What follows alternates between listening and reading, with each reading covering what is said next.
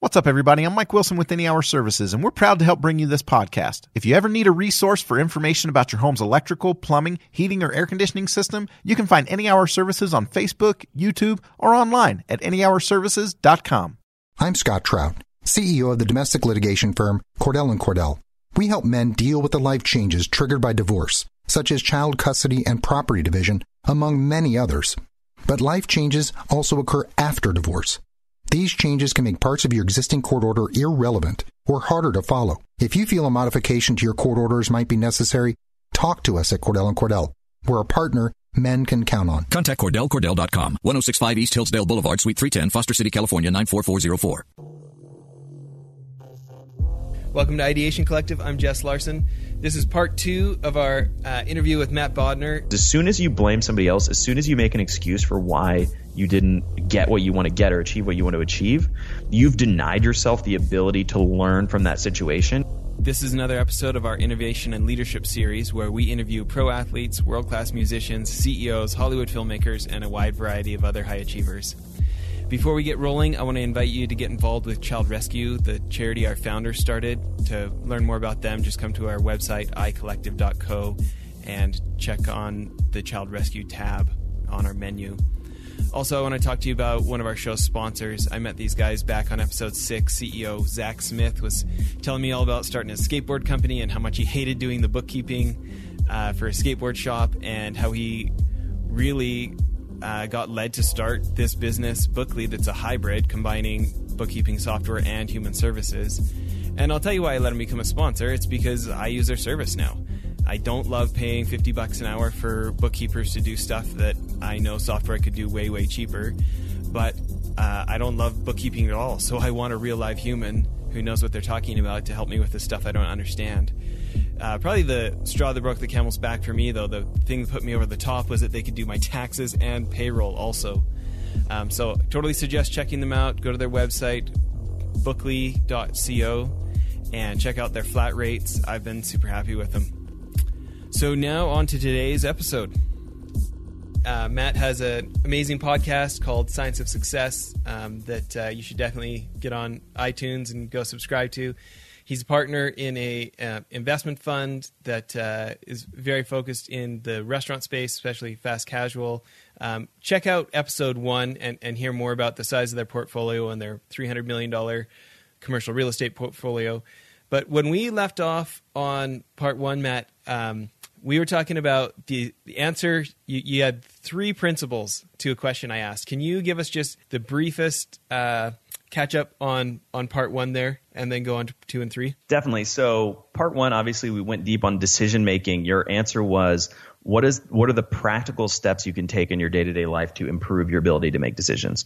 Answer one was reading and reading specifically stuff that is kind of timeless and doesn't change over time so that the knowledge can be retained and similar to compound interest can kind of have an increasingly productive impact on your thinking for the rest of your life. Um, now, the second answer is using tools like a checklist. And this is something that a lot of people uh, in the investing world talk a lot about, focus on a lot, and something that if you look at another discipline where uh, it pays to master a bunch of different mental models where it, and there's an extremely tight uh, relationship between making the right decision and life and death it's piloting right? In piloting there's almost no margin for error in the sense that if you handle a situation the wrong way at the wrong time the plane's going down. And one of the core components of aviation are, is checklists and using checklists uh, and there's a there's a great book called The Checklist Manifesto by Atul Gawande. So good. Uh, yeah, and, and I mean there's a there's kind of a I'm paraphrasing a little bit from the book, but it's basically you know he was he popularized like an extremely simple checklist that helped save thousands and thousands of lives there was basically like wash your hands was essentially you know it was like a four step thing but like the core thing was like wash your hands and wash the instrument that you're about to use on somebody. The, the but there's a joke from that that's like why do you know why do p- pilots use checklists and doctors don't? Because pilot goes down with the plane right? Um, and so checklists are a super useful tool in terms of improving your decision making and if you know the beauty of a checklist is that while you're kind of trying to understand all these different mental models, while you're trying to slowly kind of internalize and and and build them into your mind, you can just keep a checklist of them and go through. If you're making you know you don't have to use the checklist every time you decide where to order pizza but you can use it if you're making a big decision you know in your life. If you're thinking about an investment that you're going to make if you're thinking about changing jobs if you're thinking about hiring somebody if you're thinking about you know how to get more customers whatever the major decisions that you're making if you keep a checklist of just kind of some of the major mental models that govern whatever it might be, you can scroll through that checklist and just say, okay, you know, for example, the the, the Charlie Munger YouTube video we talked about the 27 standard causes of human misjudgment. I have a literally a checklist in my Evernote that's the 27 standard causes of human misjudgment. And you know, I can just go through that checklist if I'm making a decision and being like, okay, am I suffering from denial? You know, yes or no, or like think about it for a second. Am I suffering from, uh, you know, bias from envy, jealousy? Like all these different things. You can just go line by line and spend a few minutes thinking about that. Similarly, uh, and there's another book that I, I think is kind of like the PhD level book in decision making, which is a book called Seeking Wisdom, um, that is a, is all about kind of builds on Charlie Munger's thinking and goes Who's- way way who's way deep. by? It's by Peter Bevlin. Um, it's called Seeking Wisdom from Darwin to Munger. And I would say, like, we've talked about a couple other books on here. We talked about influence. We talked about predictably irrational. Um, and there's another book that is a really good primer on a lot of this stuff. It's a book called Poor Charlie's Almanac, which is about uh, Charlie Munger. It's kind of a, it starts out with sort of a brief biography of him. Then it really explains what he thinks about the world. And the last like 200 pages are a bunch of different speeches that he's given. It's an incredible book. And I would say if you read those three books, that's kind of like uh, the intro level course to all this stuff. And I would say don't even pick up or think about reading Seeking Wisdom until you've read those three, because it will be like reading a book in advanced Mandarin Chinese if you haven't taken like Chinese 101. Um, but once you've read those and you start to have kind of the language and the vocabulary uh, of of this way of thinking about the world, Seeking Wisdom is uh, no joke the most information dense book that I've ever read in my entire life and it's uh, it's probably 250 pages, maybe a little more than that. And I have every single page is like covered in notes, um, and it's essentially a massive list of mental models. So it's it starts out, it goes through, and it goes in detail. The first probably 70 or 80 pages of the book. It goes through the all of this mental models in psychology because psychology is such an important component of this way of thinking. And then the next two thirds of the book are what they call the physics and mathematics of misjudgment. And they go into how to think about, you know, everything from systems thinking to scales and limits to understanding statistics to how to think about probability, how to think about uh, how to look at and understand research evidence, like all uh, just incredible, incredible detail. And I've, I've read and reread this book a number of times, and and I feel like I've barely scratched the surface in terms of getting maximum value out of it. Um, but okay, going, I, I just bought it on Amazon while you were talking about it. that's really funny. I mean, highly recommended. Highly recommended. But seriously, I'm not joking. Read Poor Charlie's Almanac first because it won't. It, it- like no, I've got I got Poor Charlie's. It's like you know I could also use it to take out an intruder in my home because the thing is enormous. yeah, it's a massive book. So it is. I started on Poor Charlie's, uh, but uh, this one is now in the mail. Okay, that's a great recommendation. Okay, Um, so once you've read those, well, I'll, I'll let you just keep going. Yeah. So, well, we got to get to the third thing. So that's checklist. Basically, the only thing, the last thing I'll say about checklists with seeking wisdom, I basically I took the all the psychology stuff. I made a psychology checklist, and then I took all of the other mental models and made a checklist of just what I call the the mathematics and physics of misjudgment checklist. Not the greatest name, but it's basically just a list of like, I, you know, I'm looking at it now. I don't know how many mental models it is, but it's probably 35 or 40 um, that I can just think about. And and you know, again, it doesn't apply to every particular situation, but like especially when you know I'm an investor primarily. So when I'm thinking about investing stuff, or I'm thinking about a possible company we're investing in, or a market opportunity, it's super helpful to to go through some of these checklists and be like, you know, am I am I thinking about breakpoints and critical thresholds? Am I thinking about constraints and the weakest link in the system? Am I thinking about you know changes in size and and form and function? Like all this stuff. And like those phrases might not mean anything, but like there's a whole basically a whole chapter on each of those concepts in this book, right? And you can like get deep on really understanding all that stuff.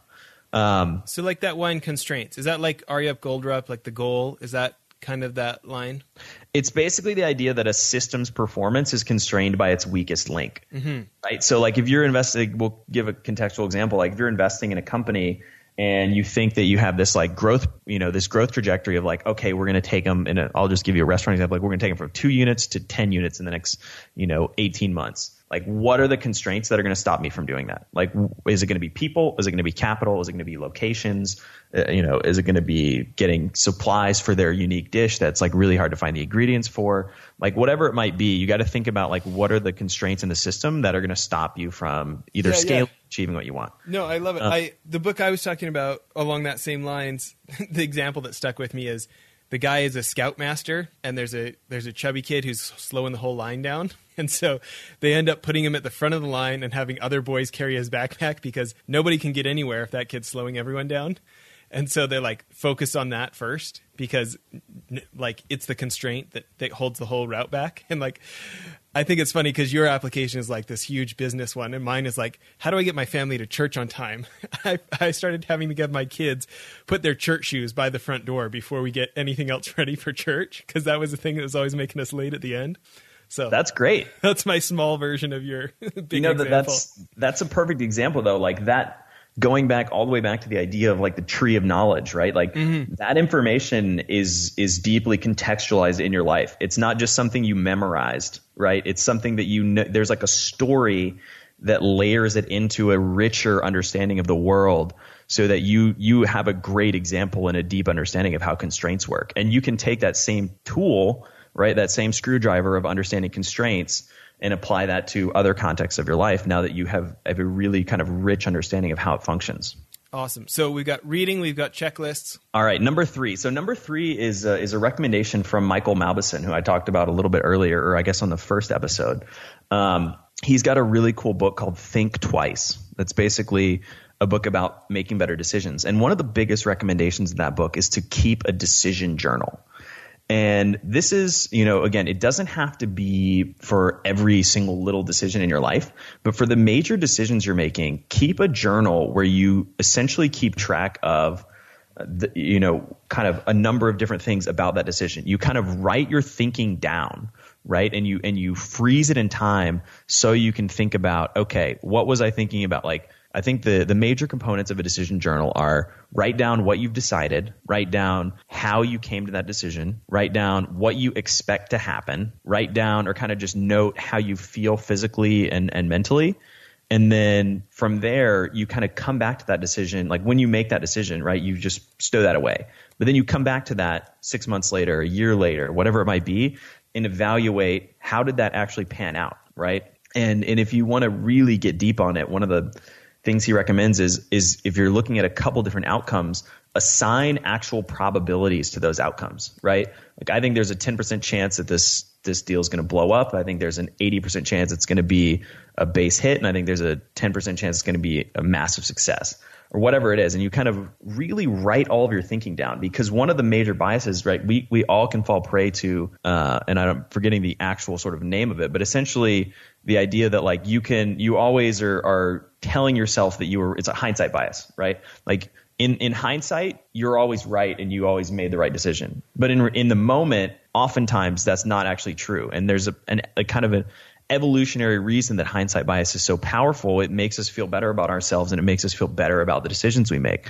But what happens is if you have a decision journal, you prevent yourself from falling prey to hindsight bias, right? Because ev- like everybody's had an experience where like something something happens and then they think to themselves after it's happened they're like i knew that wasn't going to work out like they're such an idiot for doing that when in reality like at the time did you really know that it wasn't going to work out or not in a decision journal you're 100% honest with yourself about whether you know what you actually thought at that moment. And you can go back and just have a super objective analysis of your own thinking and totally bias free in terms of looking back and being like, wow, I was dead on about this and I was completely wrong about the following like two or three things.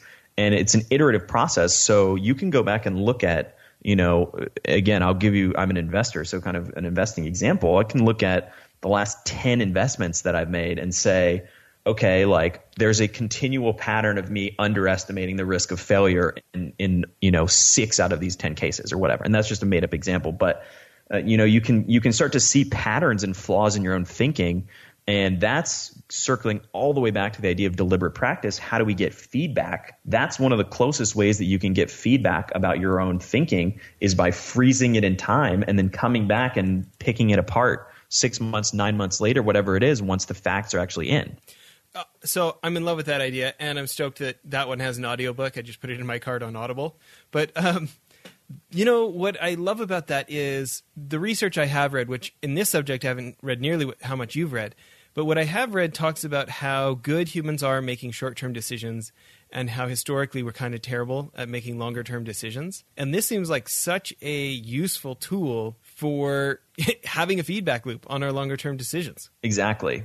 And I mean you also you have to, you know, you have to take into account like just because the result necessarily didn't comply with what you, you know, thought might happen, you still could have made a great decision, right?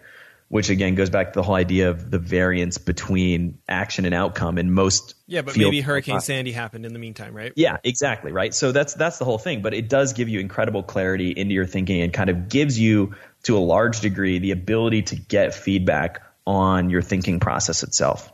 So um, you and I both share a real love for, for reading. I'm I'm uh, I call it reading, but it's all audiobooks. But um, tell me this: when you think about how valuable this has been to you, and you're trying to help other people catch the vision and and um, really duplicate some of the breakthroughs you've made, um, but recognizing not everybody has the aptitude or the inclination to read 500 books. Um, do you have any thoughts about how to help people um, or or just like even though you know wrapping myelin around the neurons in our brains takes repetition you know meaningful repetitions are going to make it happen faster. Do you have any thoughts for people who are not a hardcore book nerd like us but still want to get into this stuff deeper? Like thoughts that you have about how to help them? In terms of uh, book recommendations or just no, like more just in general. Like you know you and i i think we we read a ton and we're we're thinking a lot about these subjects um, do you have any thoughts about people who aren't necessarily readers but who want to gain the skill set or you think no man you just got to read i mean i don't think you you know you quote just have to read. Like you said you listen to audiobooks on audible. I do think i mean there to some degree is kind of a, a pareto principle or 80 20 mm-hmm. you know you can get some of the juice from like the main ideas um, if you just focus on kind of the big, most impactful ones. And I think that just checking out that that speech by Charlie Munger, if you want to spend you know an hour and listen to that or watch that, whatever it might be, that's a great starting point. Watch to, that once a month for a year or something, huh? yeah, I mean, or you know, even just watch it once if you want. But I, I think it's something that there's no there's no at least in my opinion there's no kind of shortcut like you you have to put in the work one way or another whether it's podcasts, whether it's audiobooks, whether it's YouTube videos. Uh, I think, and, and this is just sort of my perspective or my experience. I think to some degree or another, you kind of you have to fill your brain with positive and useful and relevant information. You know, if you want to watch TV for you know six hours and then read for or, and then watch one YouTube video and you think in a year you're going to be like a master decision maker, you know, I've got I've got mm-hmm. some bad news for you. yeah. Okay. Uh, another question then along this lines is for me, uh, I'm fascinated with mental models. Um, I've studied some different ones, but there's these times in my life where um, I can tell, like, like maybe I'm emotional, maybe something's going on, and I'm thinking like, I know what I, right now what I should do mentally, but I really don't feel like doing it. Do you have any kind of like personal emergency brake that you pull at times like that, or what do you, what do you do to over like conquer yourself in times that maybe you're in a situation anything like that? Yeah, I mean it's it's very challenging. I think that there's there's there's sort of two different answers. One would be I think broadly meditation is a very useful tool to kind of cultivate um, an awareness of your thoughts and, and the ability to kind of control and shape your thinking. So I think that's a really useful tool, and we've done a couple podcast episodes on science of success where we talk about it.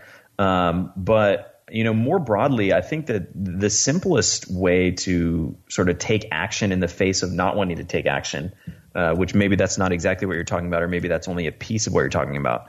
Um, but it's funny. It's like it's kind of the idea that start with like a really really small win, right? Like if you're feeling unmotivated, just clean one thing on your desk or get like just find the littlest thing you can do and that starts to snowball or similarly one of the things that works really well for me is even if I don't feel like, you know, super productive, I want to really get stuff done. If I just force myself to do one or two things to kind of start being productive, you know, I'll almost like black out and wake up like three hours later and be like, wow, I can't believe I just did all that stuff. Like it, it, like the motivation doesn't always come first. Like sometimes action creates motivation. So even if you don't feel motivated, just take mm. action. And and if you take action for like 15 minutes, like just set a timer and be like and i think i don't i don't have any of the research behind this but i think there's some research behind this idea is like just set a timer for like 15 minutes right? It's just kind of kind of the the idea behind the pomodoro technique or whatever.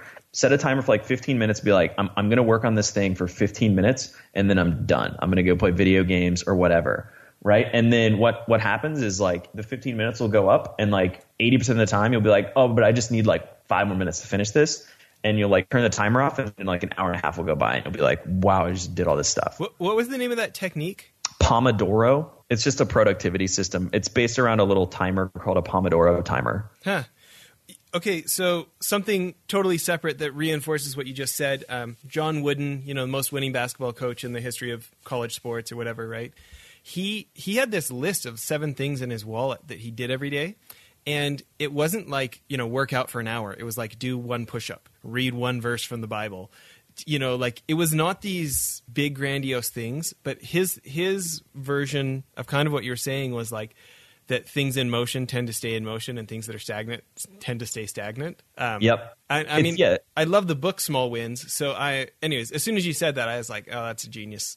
that's a genius um, answer. I mean, what, one push up is a great example, right? Like it's, it's the same idea as like if you want to do cardio, like just say like I'm going to do like five minutes, right? It's like if after you do five minutes, are you really going to get up and leave? Like you know, you're already there, you're already done. You're like I can do another five minutes, and then you're like I can do another five or ten minutes, and then you know like half an hour, forty five minutes go by, and you're like, all right, that was great. But if you set this like really low threshold, then you crush it, and then you just already have that momentum to keep going, right? It's like no, if you do, nobody's going to do one push up. Like if you do one, you'd be like, I can do five or ten. Like it's not that hard. Well, and the point too is if you can start like because if you really do let yourself off the hook sometime, where you don't do a half hour cardio, you do ten minutes or whatever, right?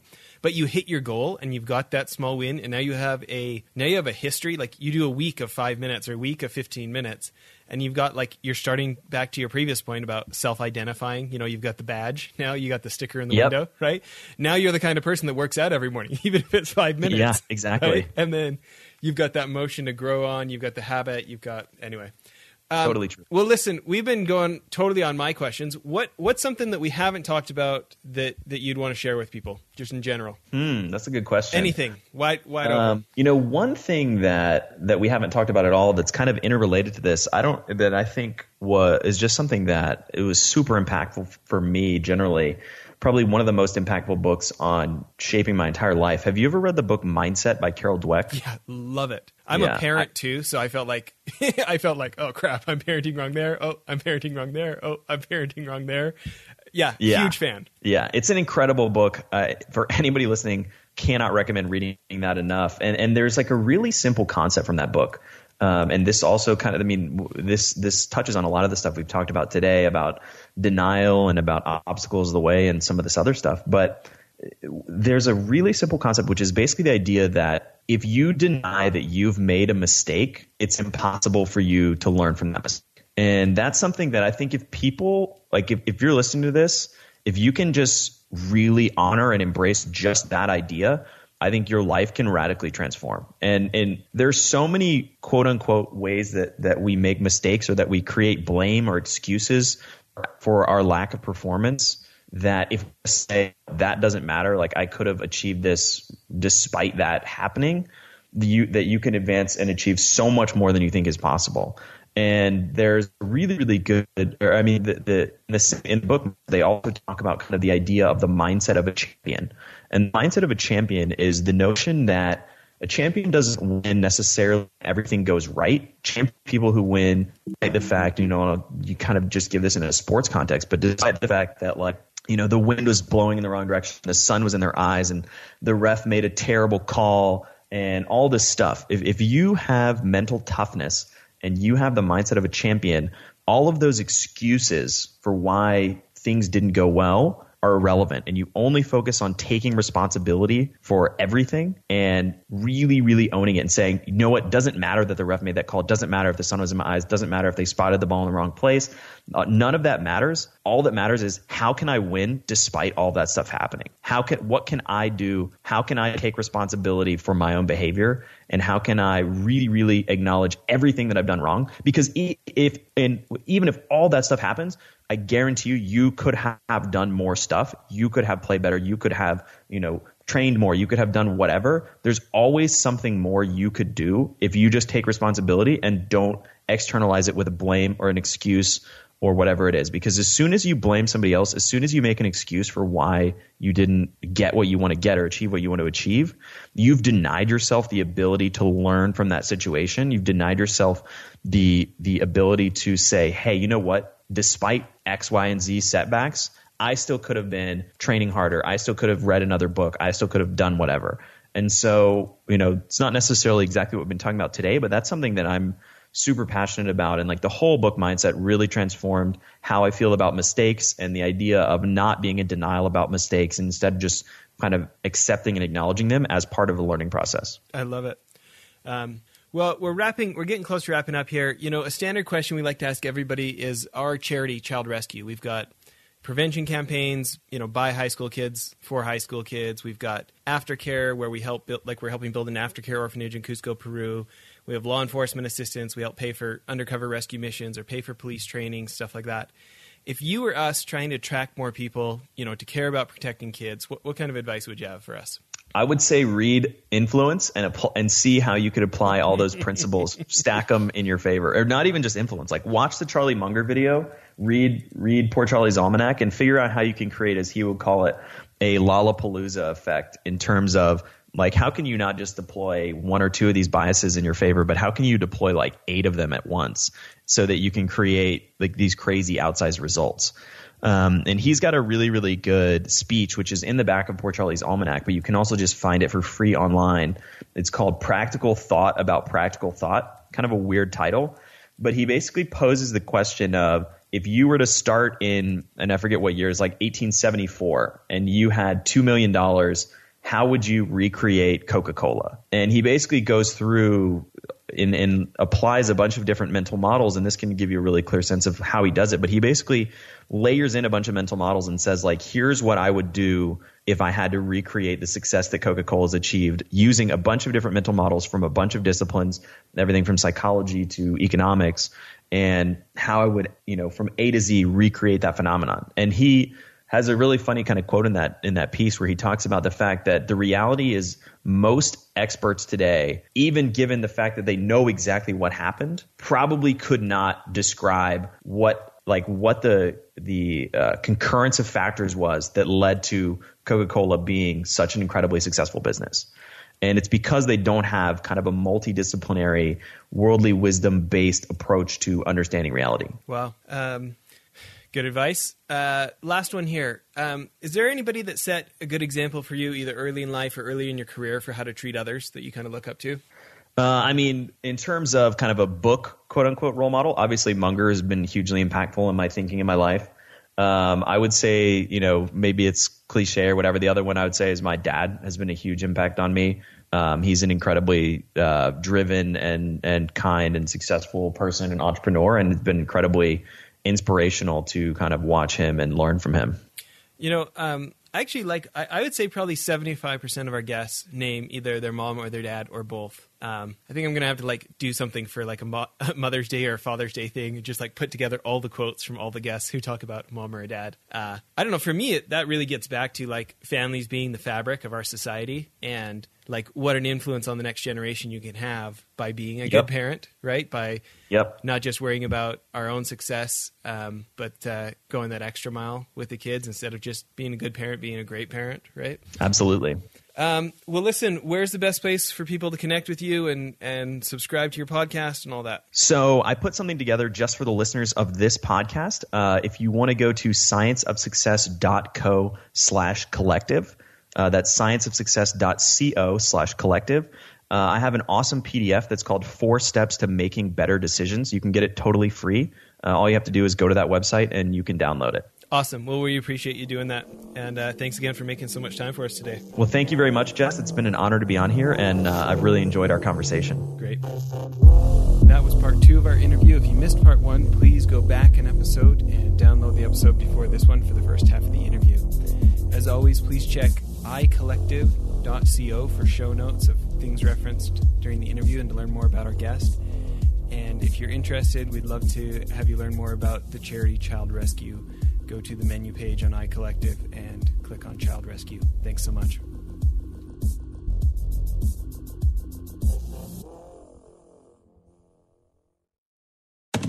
Hi, welcome to the Subway ad for two ninety nine subs. How would you like it? Uh, I'll take Drill Sergeant, please. You got it. All right, now listen up. I want each and every one of you to drop and give me a six inch meatball marinara, cold cut combo, veggie delight, or black forest ham on your choice of bread with any veggies you want for just two ninety nine each. Sir, yes, sir! Subway! Make it what you want at participating restaurants. Additional charge for extras plus applicable tax. No additional discounts or coupons may be applied.